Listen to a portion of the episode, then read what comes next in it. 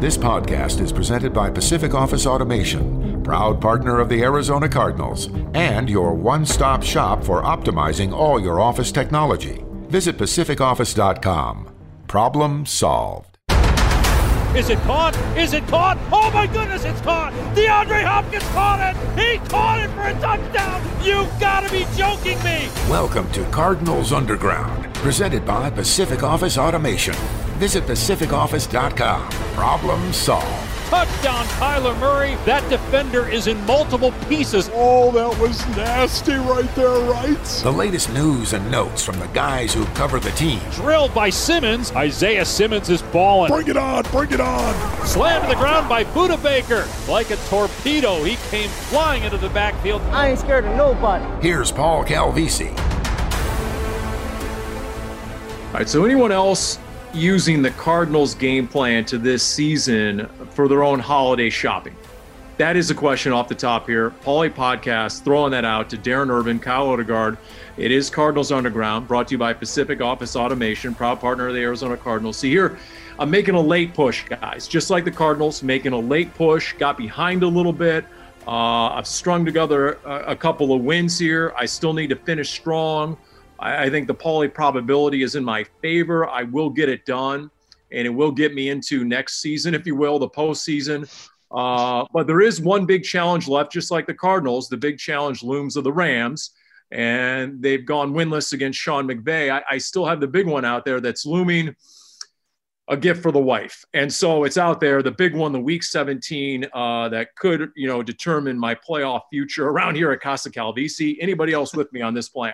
I, I got to be honest, Paul. When you first brought that up, I, I misinterpreted. I'm thinking, what are you going to run the zone read at target, like to get the right, uh, you know, checkout lane? At PS5. I was gonna say, how how is that gonna exactly? You're throwing the back shoulder fade to your your son while you're trying to get the gift certificates? If, if I have to reenact my Leland High School days and that Ronnie Lott hit I put on in the Gunderson game that they're still talking about, I'll do it. I mean, if it gets me through the express lane, I'll redefine express lane if they need me to. When you when you say they're still talking about it, you mean you're still talking about it, right? That's right. That's right. Don't don't make me go Uncle Rico. Okay, it's the holiday season. I'm already that's already my New Year's resolution. Okay, no Uncle Rico out there. My goodness. I'm just wondering, does it count as a late push if this is the schedule every single year since 1986? I mean, I think the I think the regular season has been moved for you, Paul. It's it's a 10 a 10 day window before Christmas is the entire season. Yeah, um, you know, it's it, it's just the football season in general. Uh, yeah, yours truly tends to get behind. There's no doubt about it. Apparently, I don't have as much vacation time at my disposal on the radio side as a certain other member of the Cardinals broadcast team, but we won't go there, affording him more than ample time to do all his holiday shopping while somebody has to hold up the fort. Anyway, with that in mind, uh, gentlemen. Uh, the Cardinals do look like they have it in gear. And, and Kyle, did I see the math right? They do have a chance mathematically, potentially, to clinch a playoff spot here in week 16 before you ever have to worry about hashtag beat LA.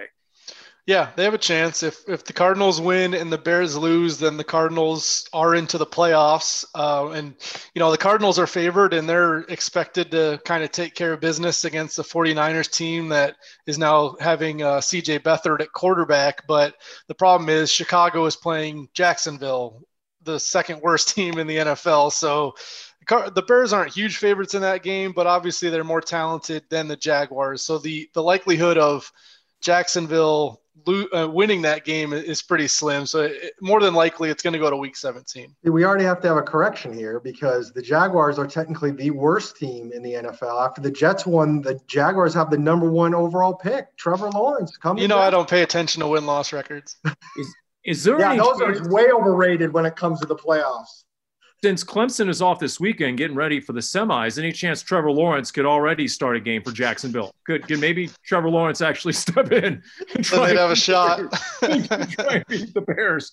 I, would like the Jags' chances a lot better of that. Oh my goodness. Uh, yeah, it's going to week 17. Let's be honest. It, it's going to go to week 17. And and we'll talk about that when week 17 is here. Uh, and the Rams, who did just manage to lose to the Jets. Uh, but you know what? Things got dicey for the Cardinals. They're up 16 nothing.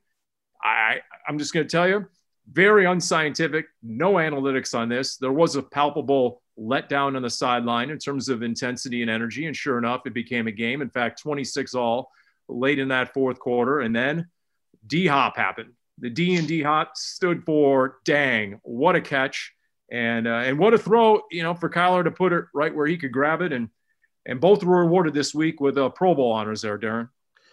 You know, it's funny when you bring up the, the touchdown catch was was marvelous, of course, but the 44 yard reception earlier in that drive, that connection with DeAndre Hopkins somehow fending off the defender who probably could have been flagged at that point and kind of pushing off and posting up like a basketball player, making the catch on a nice dart from Kyler Murray and then running after the catch. I mean, that was to me um, nearly as impressive and obviously as important because it put them down in a position to get that touchdown.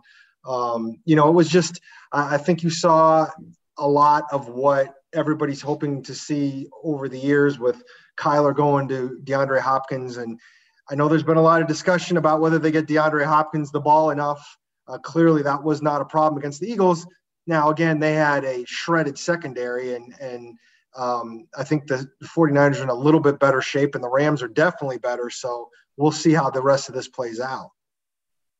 Um, you know, D Hop, the level of confidence. We've heard confident athletes before, but just the post game presser is every bit as entertaining sometimes as one of his catches. And what was the question to him, Kyle? Was when did you know that was a touchdown catch? And he said, as soon as it hit my fingertips. Yeah. Right. I mean, you know, and then and then and then it was the earlier chunk catch that he rated top eight, the one he had in the first half, correct? Correct. The one in traffic that he that he yanked down. The um, uh, the one that the one that looked like that jump ball that Fitz got in the playoffs in Carolina back in 2008. Yes, absolutely. That was very reminiscent of Larry 2008 playoff run. There's there's no doubt about that. So what is your answer to that, Kyle? Should they be getting him more targets? I, I think it's hard to say that the guy who leads the NFL in receiving yards needs more targets. It, it obviously works out well when you throw to him, but he's going to be the first read on a lot of these passing plays. And if you're not throwing it to him, it means he's getting bracketed or or covered in some other fashion where he's not open because I think Kyler Murray is learning, like on that touchdown pass. If he's not open and I throw it, he's still going to catch it a lot of the time. And I think Kyler Murray is willing to throw it to him, even if it's one on one, no matter how it looks like. But when you have two guys over there, it's a little bit harder to force feed him the ball in that scenario. So I think I think it's fine. I think what they're doing is working well. Um, I mean, if if DeAndre Hopkins is getting a bunch of attention, you should have some other options. And the Cardinals, no matter who caught the ball against the Eagles, they were churning the yardage pretty well with a lot of different guys. So you know, if, if, everything is bogging down, then I get it. Maybe it does make sense to just feed him and feed him. But if you're moving the ball efficiently, I don't think you have to force it. And, and I think uh, that's that's a, a nuance that's super important here, Paul. Is the fact that you can't just say get him the ball more in a vacuum, or you know, DeAndre admitted like, hey, I want the ball in every clutch situation. Well, of course you do, just like Fitz did once upon a time. I remember going back and looking though uh, and, and it's it's a little bit different of a situation, obviously, but you know, all those years, even now, when people say, "What would Larry Fitzgerald's numbers have been had he played with great quarterbacks over the years?" But if you look back at the number of targets he had and the number of catches he had, I'd be willing to bet his numbers wouldn't be that much bigger. Because if you would have had a better quarterback, you might have attracted a couple better receivers. You would have been a better team. You probably would have spread the ball around a little bit more. There was a there was one year uh, when he played with John Skelton, where like the last five games, I felt like the whole game plan was, well, the season's over. Let's let's get Larry as big a uh, biggest stats as we can get, and they were throwing the ball like every other pass play to him. So it wasn't a question of targeting. It's a it's a question to me about the nuance of where you are in the games and who's playing well and all that stuff. Now he played DeAndre Hopkins played incredibly well this this past weekend, but you know the, the same fans that are a- angry that DeAndre Hopkins doesn't get the ball enough are also saying, why aren't you throwing the ball more to Fitz? And why isn't Kyler running the ball more? So, I mean, there's only so many plays you got. Well, it's America, Darren. More, more, more. We want more of everything. That's just the way it is around in this country. Let's be honest. The pandemic or not, whether you got a winning record or not, whether you have two Pro Bowlers uh, we're talking about or not. People just want more. It's inherently the way we're geared up, and it's our DNA. Uh, you know, honestly, Kyle, once again, I'm making up analytics that, you know, is is amazing transformation. I, I, really, I'm so ashamed of myself. And really, the fact that I was so anti analytics to start this year, and now I'm actually trying to create more analytics. I, am lost as a human being right now. Is there an analytic for contested catches? Contested catches. Because if there is an analytic for contested catches, just like sacks per snap that we were talking about with Gardeck starting a month ago, and we'll get to him in a minute I'm going to say the Cardinals have to have three of the top 10 contested catch receivers in the league in D Hop, Fitz, and Dan Arnold. And, and for everyone who sits there and goes Monday morning quarterback from their couch, you know what? You you have some good ammo. Hey, Kyler, just throw it in the general direction of D Hop. Just throw it in the general direction of Larry. And when in doubt, just throw it up about seven feet in the air to Dan Arnold. And you know what? You'll have a 70% completion rate. well, Next Gen Stats does look at yards of separation. So you could definitely filter that. I don't know the numbers offhand. And as much as I appreciate these guys catching contested passes, I'm not sure if they're three of the top ones in the entire NFL because there's a lot of receivers in the NFL who make plays that we just don't see. Um, but I think clearly D Hop is stands out to me as a guy who in traffic is going to come down with that ball more often than not. I, you know, Dan Arnold is a good example from that game where he did have a couple contested catches.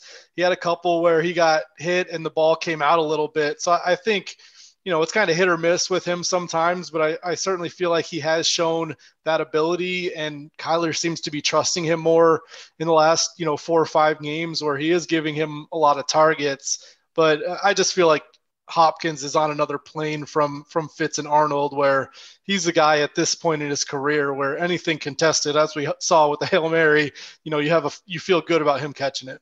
Although to be fair, Larry Larry did it wasn't necessarily contested the way we're probably talking about it, but that touchdown catch was vintage Larry Fitzgerald. I felt in a lot of ways, especially with the hands and the, the hands that were on display between DeAndre Hopkins and Larry Fitzgerald uh, on Sunday against the Eagles were it was awesome to see.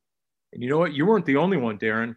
Do you see some of the headlines that were tweeted out? Uh, Mark Dalton, Cardinals VP, Philly guy, and he tweeted out the back pages in the Philly newspapers and the headlines. One read, Lost game, found QB. That was about Jalen Hurts and, and the Eagles. Another one was L of an effort with the letter L uh, of an effort. And then the third one, dreaded duo, subheadline Eagles need targets like Hopkins and Fitzgerald. So, you know what, in, in this season of giving and season of appreciation, give thanks around your tree this year for uh, D Hop and Larry and some of their tar- targets at Kyler's disposal. There was uh, there was a tweet uh, from a Philly writer at some point uh, right after the Fitz touchdown that said that just said uh, dot dot dot and with Larry Fitzgerald continuing to to haunt the Eagles here in the in the year 2035 because obviously right.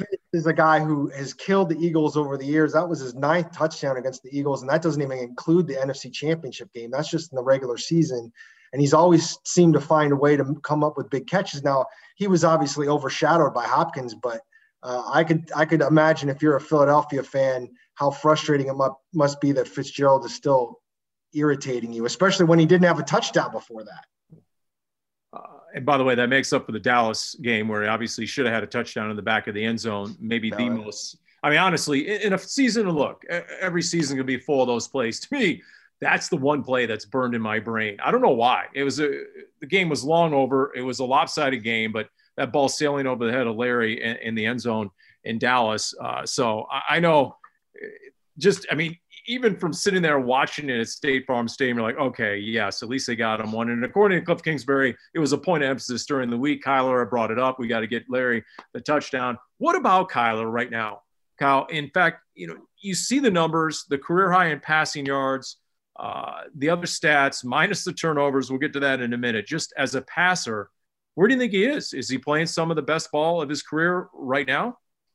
I mean, passing game was certainly elite. I mean, 11.3 yards per attempt is fantastic. I think it was the seventh best yards per attempt figure in the NFL this season among any quarterback. So the fact that he can do that and has that high end arm talent, I mean, that's pretty special. That being said, it was against an Eagles secondary, which was missing a lot of pieces. And it's been so up and down this season that I'm not ready to say, okay, Kyler Murray and the passing game is is clicking and you know this is kind of the version that we can expect moving forward because it's it's hit this a couple times the jets game and the first seahawks game. They were really rolling through the air and then it kind of came to a screeching halt. So i think they need to show that consistently the rest of the way. If they do i think that raises the entire upside of this team I think we've talked about it a lot this season. That's been the missing ingredient to me is that consistent passing game. But we saw in this one, it's a perfect example. The Cardinals didn't run the ball. They turned it over three times and didn't get a takeaway, and they still won the game and scored 33 points. So if you have a efficient passing game, it, it solves a lot of problems for a team. And, and this game is a good example. And I think the Cardinals are going to have to do that moving forward to A, make the playoffs, and B, have a chance at making a run. Coach Kingsbury, told us on his TV show that when you lose the turnover battle three nothing, your win probability is eight percent in the NFL. So to say the Cardinals defied the odds and got the win uh, is an understatement right there. But the chunk plays were back. I know Coach Cliff cited that. He liked that about the passing game. Kyler's run game was back, had a rushing touchdown. Nighttime in single season where he's had a passing and rushing touchdown, breaking Cam Newton's single season record. And just the number of receivers involved, Darren here's yet another analytic that I'd love to see out there. Uh, when he gets eight to 10 receivers involved in a game, I think he's undefeated. I, I, can't prove that. I haven't. I don't have an intern at my disposal during the pandemic to crunch those numbers. At some point, we will. But it just seems to me when you see a whole bunch of names getting receptions, uh, to me, that's an indication of a healthy passing game. I don't disagree, but again, I think when you get into the nuance, I guess I, to me, it's it's a game by game thing. This this goes back directly to what we were talking about earlier, Paul which is it's awesome when you get eight to 10 receivers, but guess what happens when there's eight to 10 receivers?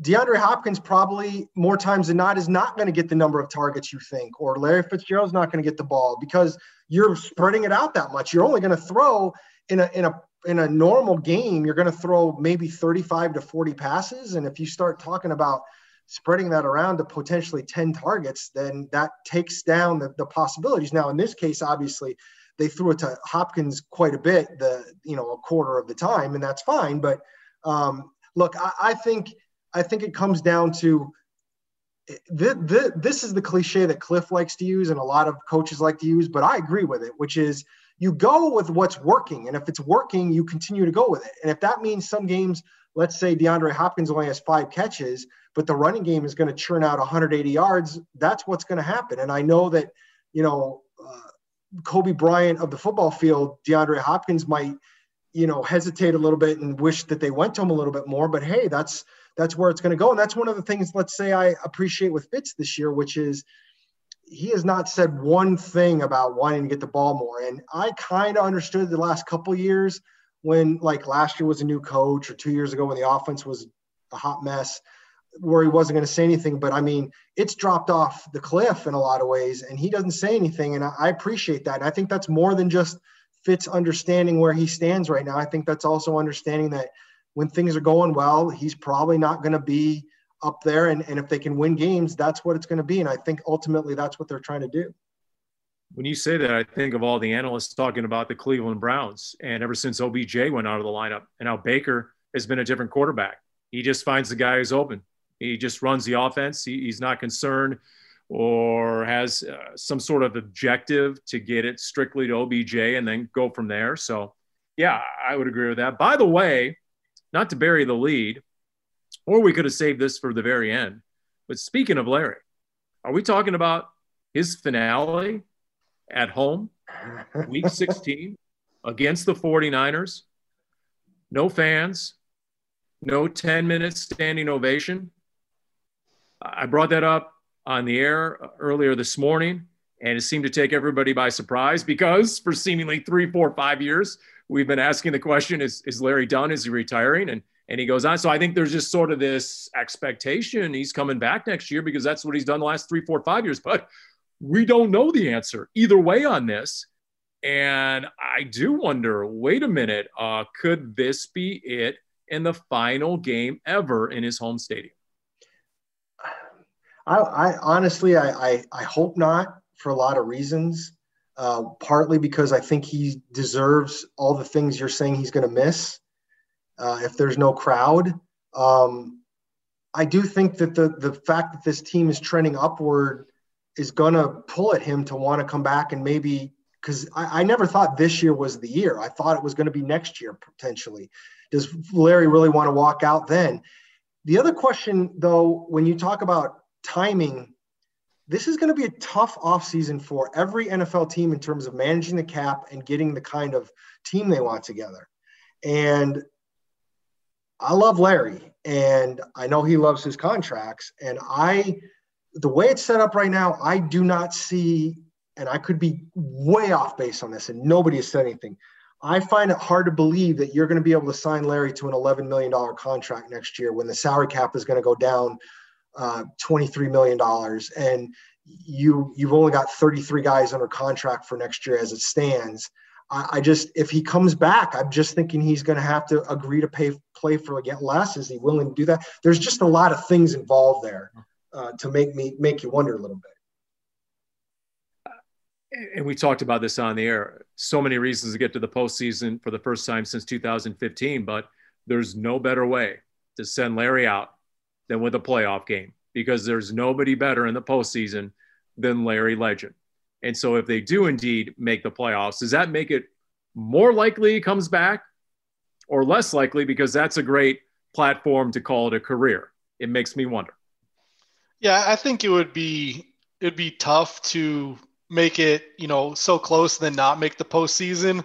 But at the same time, if you make the playoffs, and especially if you win a game, then you're going to feel like, man, this team is close, and I want to come back and try to win a Super Bowl. And I, I mean, I think there's a lot of different factors. His his decline in production this season, I think, is a significant factor now. Where he's been, I mean, last year he was the team's leading receiver, and this year is, he's more of a you know third or fourth option. So how does that play into his thinking? How does that play into the team's thinking? There's, I, I feel like this time around, it's a lot different of a scenario than it's been the last few years when he's clearly still been their number one or number two guy receiving wise. The funny thing is, though, when you look at the cat, I mean, he's only he's third on the team in catches, but he's only one uh, fewer than Chase Edmonds. I mean, in terms of actually making catches, he he's still the number two guy in terms of the wideouts, which I don't know how much that says about him and how much it says about where the rest of the wideouts are. But I mean, Uh, he can make the argument that when they do go to him, he's he's got it, you know.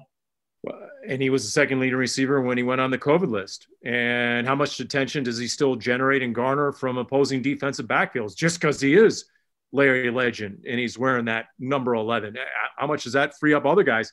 How much has that been the key to the passing game clicking the last couple of games with the return of Larry? And then, yeah, you're right. Christian Kirk, what is it? I think 10 catches over the last four games.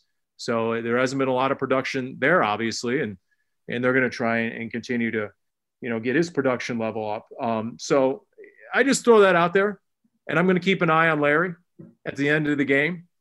I don't know what that means. We know Larry; he's not one for sentimentality or any of that sort of pomp and circumstance. But I am curious how he leaves that field on Saturday after the Niners game. Well, we don't want to talk about it too much right now, Paul, because we—that I mean, let's face it, that's basically our podcast for the first three weeks of the off season. Usually, is what Larry's going to do. So that's right. That's right. We get we get the plot map going, and we start, uh, you know, start tracking everything. You're right, and we get conspiracy theories and everything. So, you know what? Um, I'll tell you what.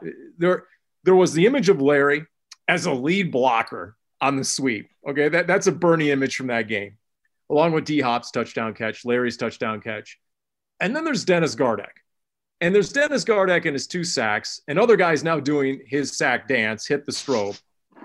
But there's also the Dennis Gardeck, and somebody tweeted it out. I was so glad they did, but they actually clipped off the beginning of it where he's barnstorming, mugging the A gap, and somebody hooks him from behind and basically horse colors him and throws him almost entirely to the ground and it was some sort of screen pass. So Boomy's in the backfield on one knee after he got thrown down by the horse collar, gets up and hightails it, just like he's on special teams and trying to chase down a punt returner.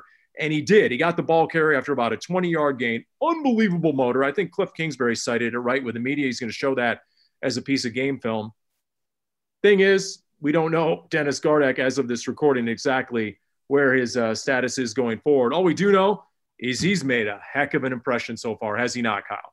Yeah, and and there's you know there's try hard guys in the NFL that are just a tick slow and as hard as they try, they just can't make the plays. But one thing about Dennis Gardeck is he's got really, really nice speed for a linebacker. So he was able to track down a receiver in that scenario. The big question was him was, is he big enough to be an edge rusher? And everybody thought no. He's listed at six foot. I mean, is he even six foot? And there aren't many sub six foot outside linebackers in the NFL. So it was very natural to wonder if he could do anything defensively. And the fact that he got two sacks in the game where he replaces Chandler Jones, he has seven on the season in 93 defensive snaps, which is just mind blowing.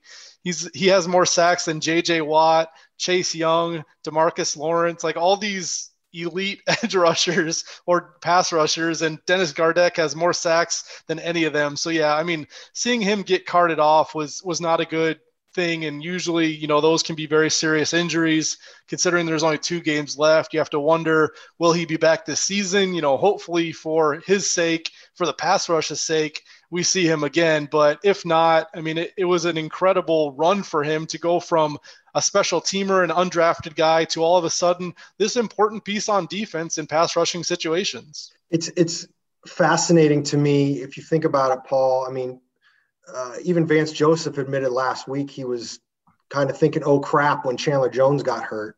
Uh, and we sit here right now with two games to go. And last season, the the trio of Chandler Jones and Haason Reddick and Dennis Gardeck combined for 20 sacks. And this year, the trio of Chandler Jones and Haason Reddick and Dennis Gardeck have, with two games left, have combined for 19 sacks. So for the abil- the ability of these two guys to fill in this production, and obviously Chandler had 19 sacks last year, but the point being, they were able to get this production that you there's no way you could have predicted uh, with Reddick and, and Gardeck. And I just think it's amazing. And you, you talk about the future and what they're going to do money wise when it comes to Fitz and all that stuff that's another one that we could probably spend a whole podcast on. I mean, right now, um, Chandler Jones has got a year left on his contract. De- uh, Devon Kennard's got two, um, and he's an interesting case too. But Marcus Golden and Haason Reddick are both unrestricted free agents to be, and Dennis Gardeck is a restricted free agent to be. So the guys that have really gotten you through this time pass rushing wise this season, they're all un- not under contract for next year. And it's going to be very interesting to see how the Cardinals play all that. I'll give you a dramatic reenactment of the second half uh, against the Eagles. Uh, for Paulie Pencilneck. I'm there in the front row, and Gardeck checks into the game, and I literally said in my microphone to Jim Omahundro off air, "Oh, Gardeck's in." It's like I'm on the edge of my seat. I'm ready. It's like I, I need the old school picture in picture. I need Gardeck in the sub picture and so I, I'm keeping half an eye on 45 and I'm watching the play and he's coming off the right side of the Eagles O line. And I just looked it up. Matt Pryor, who's the normal guard, he's their third string tackle. He's listed as 6'7, 340. Did you guys see the image of Tiger Woods playing with his son? Yes. the, the size difference would be if, like, Charlie was pass rushing Eldrick and Charlie's trying to pass rush Eldrick, and he's trying to do this long arm stab, and he's got the arm up into the guy's shoulder pads, and he's getting completely swallowed up by dad, except he's a six seven offensive lineman, and just the imagery of it. And somehow he sheds him and gets around him into the backfield. Now the pass is already gone, but just just watching him is is highly entertaining. Uh, Dennis Gardeck. So I don't know what they're gonna do, but uh, he's sort of like in basketball, Darren. Like the Suns used to have those fan favorites, right? Like the guys like who would come in and, and just be like the rebounder guys and fling themselves all over the court. He, he, reminds me of one of those fan favorites in basketball who just come in as a power forward and just sort of be the muscle and just start giving guys elbows to the chops. What's funny is, is you talk about a guy, Gardeck being a fan favorite. It's it's like and and to kind of go a little Suns-ish if you're if you're going to, but it, but it, it's like you you have this fan favorite. It's like Lou Amundson, and then all of a sudden yes. you realize he, you realize he's not Lou Amundson. He's he's more like freaking Mark West, who can be a starter and all of a sudden give you more than you ever expected, uh, given given his his skill set and uh, or Tyrone Tyrone Corbin for back in the day, or one of these guys that like you just weren't expecting that. And and hey, I you can't. There's nobody you could root more for than again, these guys we talked about, we talked about it last week, whether it's Marcus Golden or Dennis Gardeck or Haason Reddick, these are the guys you really root for to succeed. Maybe he's Dennis Rodman minus the piercings and the tattoos. You know, I don't know. It's uh, if you if you want to go with a, a hoops analogy. Here's the other guy who who showed up, and we just kept tracking his stats during the game. And for Zach Allen to end up with 11 tackles and a sack and one and a half tackles for loss and a quarterback hit and a pass defense. I think um, I think it was Ken Summers who put it out, cited Pro Football Reference, Kyle, that only three defensive linemen since 2016 have had 11 tackles or more in a game, and Zach Allen's now one of them. Yeah, his run defense throughout the entire game was super solid. And I mean, you look at his draft pedigree, he's had a lot of injuries, but he was the first pick of the third round a couple years ago. He's a guy that you do expect to be this, uh, you know, kind of difference maker on that defensive line because of the draft capital you spent on him. Hasn't happened to this point, but you're right. That was a great game for him. And it's funny seeing all the guys that had big games in that one. And we're talking about Haason Reddick and Dennis Gardeck and Zach Allen when we thought it was going to be Corey Peters and Jordan Phillips and Chandler Jones and Devon Kennard. It's a completely new group, but it's hard finding a more effective group than we've seen the last two weeks with a bunch of guys that we did not expect. And I'll, I'll be straight up with it. Zach Allen, great guy, but at the end of last year, and he had the neck injury, and he just didn't look right even when you saw him in the locker room and, and, and he was kind of you could tell well man is he big enough? Is he strong enough? Is he fast enough? Now he's injured. He had a heck of an offseason because he is bigger and stronger. And obviously his conditioning is such that he was dominating. I don't know how many snaps he played in that game but didn't seem like he came out a whole bunch.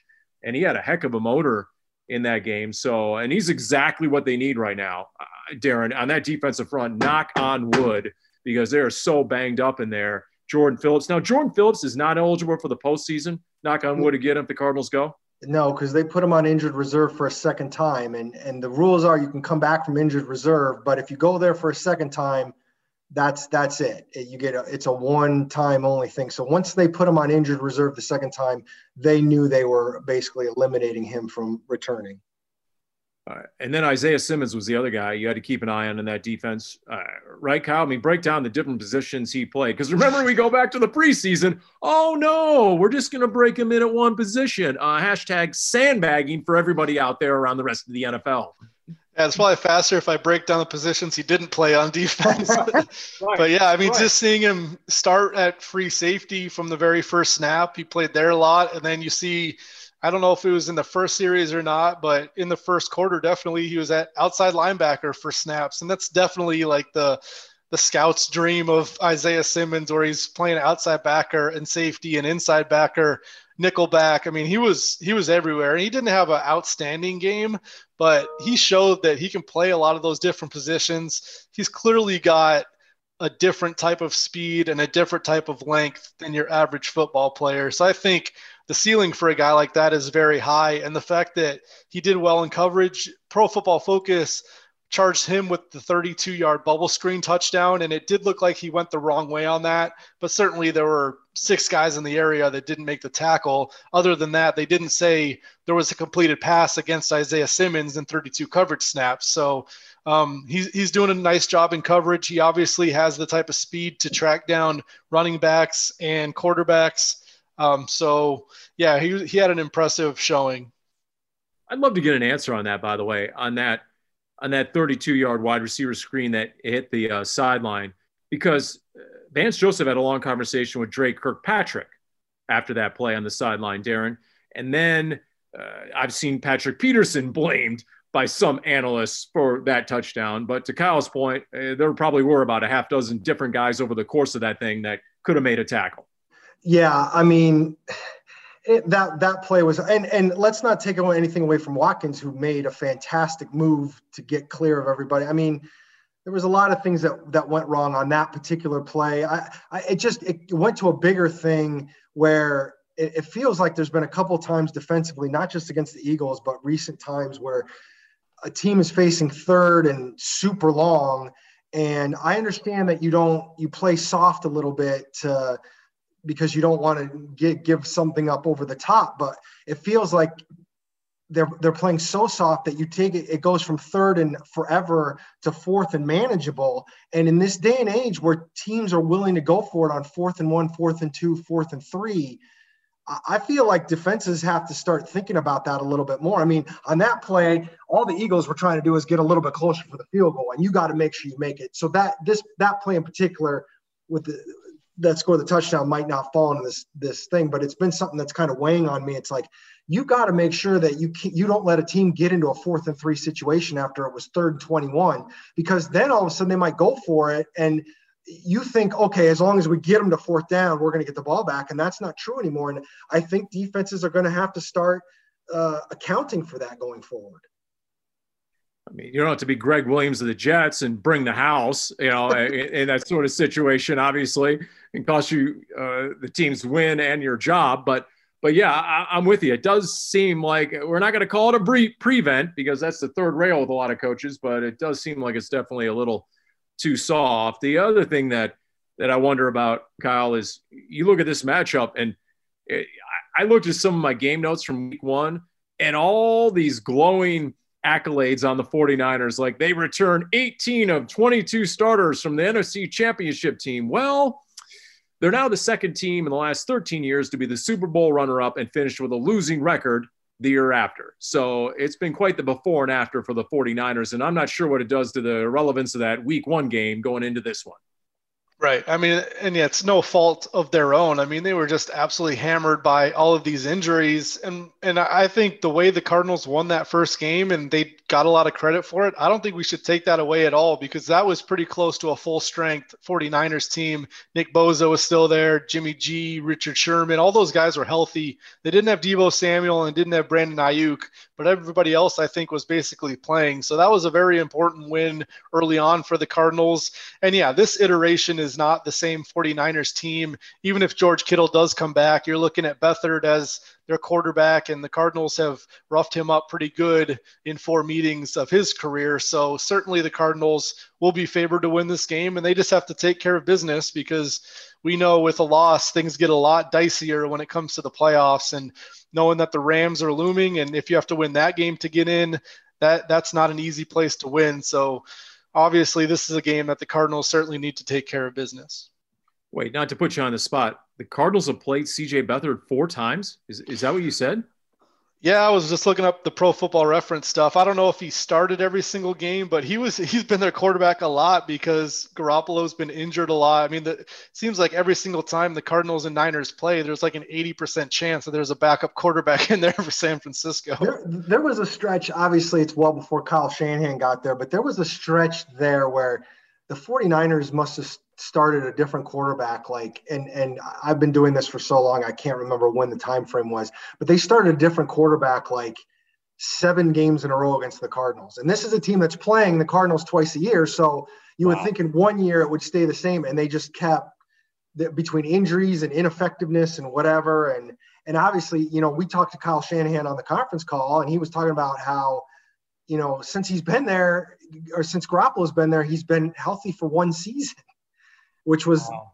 last yeah. season. You know, right. other than that, he's hurt. The one season he was fully healthy, they made a run to the Super Bowl. Although in the NFC Championship game, he threw all of eight passes, right? So uh, it's, it's it's this conundrum Niners fans and and Jimmy G and what exactly his future is. And remember, they can still get out of his contract with like four million dollar cap hit after this year. Breaking news too, uh, as we're recording this. Um, they have uh, Josh Johnson was on the practice squad. He had to go on the COVID list. Garoppolo's not ready to come back. Uh, Nick Mullens had to have season-ending surgery, so that's why Beathard is starting. To have a backup quarterback against the Cardinals, they had to go off to a practice squad and sign a quarterback. Any guesses? Josh Rosen will be the 49ers backup quarterback this week. that's great. Oh my gosh. If I if this Zoom thing had a mic, that would be your drop right there. That'd be your mic drop, John. We'd end this thing right on that. Wow, Josh, that, that's that's good stuff. That that is good. So what what, what what's the over under on the number of uh, network TV cutaways of Josh Rosen on the Niners sideline? So yeah, that that'll be happening. Wow, that's interesting. Well, you know what? They better figure something out because if my count is right, they have 22 turnovers in the last eight games. Yikes! And and And they've averaged at least two turnovers per game for eight straight games. It's been consistently woeful. So uh, the Niners, that's how the Niners get to five and nine. And uh, you know what else is intriguing? If you know your Niners history, and you tell me, Kyle, if this has an application to the Arizona Cardinals and Cliff Kingsbury or not. The late, great Bill Walsh, Hall of Famer, who I think we all agree redefined offense in the NFL, started 0 7. He started 0 7 his first year with the Niners. By year three, the 1981 season, he won his first Super Bowl with Joe Montana. I'm not saying the Cardinals are tracking in that direction and, and by year three next next year, but I, I think it's worth noting that sometimes when you're trying to innovate something, and the Cardinals are to a degree, other teams are doing similar things to the Arizona Cardinals, but what they're doing with Kyler Murray, his skill set, his body type, and the manner in which they're trying to do it has not really been attempted before in the NFL. If we had zoom out for a moment, and and it makes me think of those Bill Walsh days, the late 70s, where he took over a horrendous Niners program and, and started slowly. But guess what? Uh, after he got some of his players in and got the playbook installed, boom, they took off. I think it's hard to argue with the Cardinals' trajectory. I mean, like you said, when Cliff Kingsbury got here, the Cardinals were coming off a season when they had a negative 200 point differential, which was the worst in the NFL. And I mean, the worst team in the NFL sometimes doesn't have that bad of a point differential. So it was one of the bad worst teams, if you will. And then last year there was market improvement, and this year they're plus 62 in point differential, which if they if they stay on this pace, they're going to have the second best point differential of any team since the Cardinals moved to Arizona behind only the 2015 Cardinals. So there's been obviously the Super Bowl run, the team after that that went 10 and 6. The Cardinals in 2014 and 2013 and 2016 were pretty good this point differential is better than all those teams. So I think if you look at it at a broad view like that, they're certainly heading in the right direction. I mean, we'll see what the top end is. Can they keep taking these steps forward? I mean, you can easily plateau or go the other way as a coach. That remains to be seen. But anybody, you know, questioning the the process of hiring Kingsbury or drafting Murray, I mean, the proof is here that these first two years have been very successful. What else, Darren? What else do we miss? Any other breaking news? You know, anything else uh, happening over there? I mean, it's not often we get breaking news in a podcast, but uh... Here, here's the here's the best part. Paul is uh, Rosen when he comes to practice this week. He's going to stay in the Renaissance over there at the whole at, in Glendale, and he's going to practice on, right outside the street. It's all good. That's right. Oh, Time is a flat circle. I'm glad I asked because you're absolutely right. He'll be able to tell everyone else what's up in the Glendale area. You know, uh, oh my, and you're right. They've been here for about a month, if memory yeah. serves, the 49ers, and they've been basically pulling a Cardinals camp uh, for the 49ers. They lost their first two games and they went on the road and they lost to Dallas and four turnovers. Uh, ended up Dallas ended up with a 40 burger on the board. It's hard to believe it's going to be interesting this week. Uh, my understanding is is that the the because it's Christmas week, they were allowed to get some of their family out uh, to visit them uh, this week, and you just wonder, does that make it better for them for this game? Does it make it harder? Are the distractions there? I mean, there's there's talk George Kittle could end up playing this week, but Garoppolo's not going to play, and and it just it I I've been around some teams that have had the wheels fall off at the end of the season, and this just really feels like it's a chance for the wheels to fall off. You know, there were reports out of the Bay Area when they first showed up uh, over there that the Niners couldn't believe that restaurants were open, movie theaters were open, because that is not the case in Santa Clara County, and so it, eh, they found it somewhat ironical, if you will, that they had been relocated to an area that didn't have nearly as stringent COVID protocols and measures in place. And because of that, they have been strictly prohibited to the stadium and or the hotel, from my understanding. Yeah, it's got to be pretty tough to to be out from your home and, and just be kind of stuck. It's almost like the NBA bubble where you're just in the one spot, but there's certainly less type of arrangements in Glendale than that they had in Orlando. So it's it's probably a trying few weeks for those guys. All right. Well, uh, if that's going to do it, I have to go check in with the kids. I tasked them, since they're off school, to figure out uh, three solid gift suggestions for the wife. Okay. and uh, I have to now see what they've come up with. There was an early suggestion that I had to squash, of getting the missus a Roomba.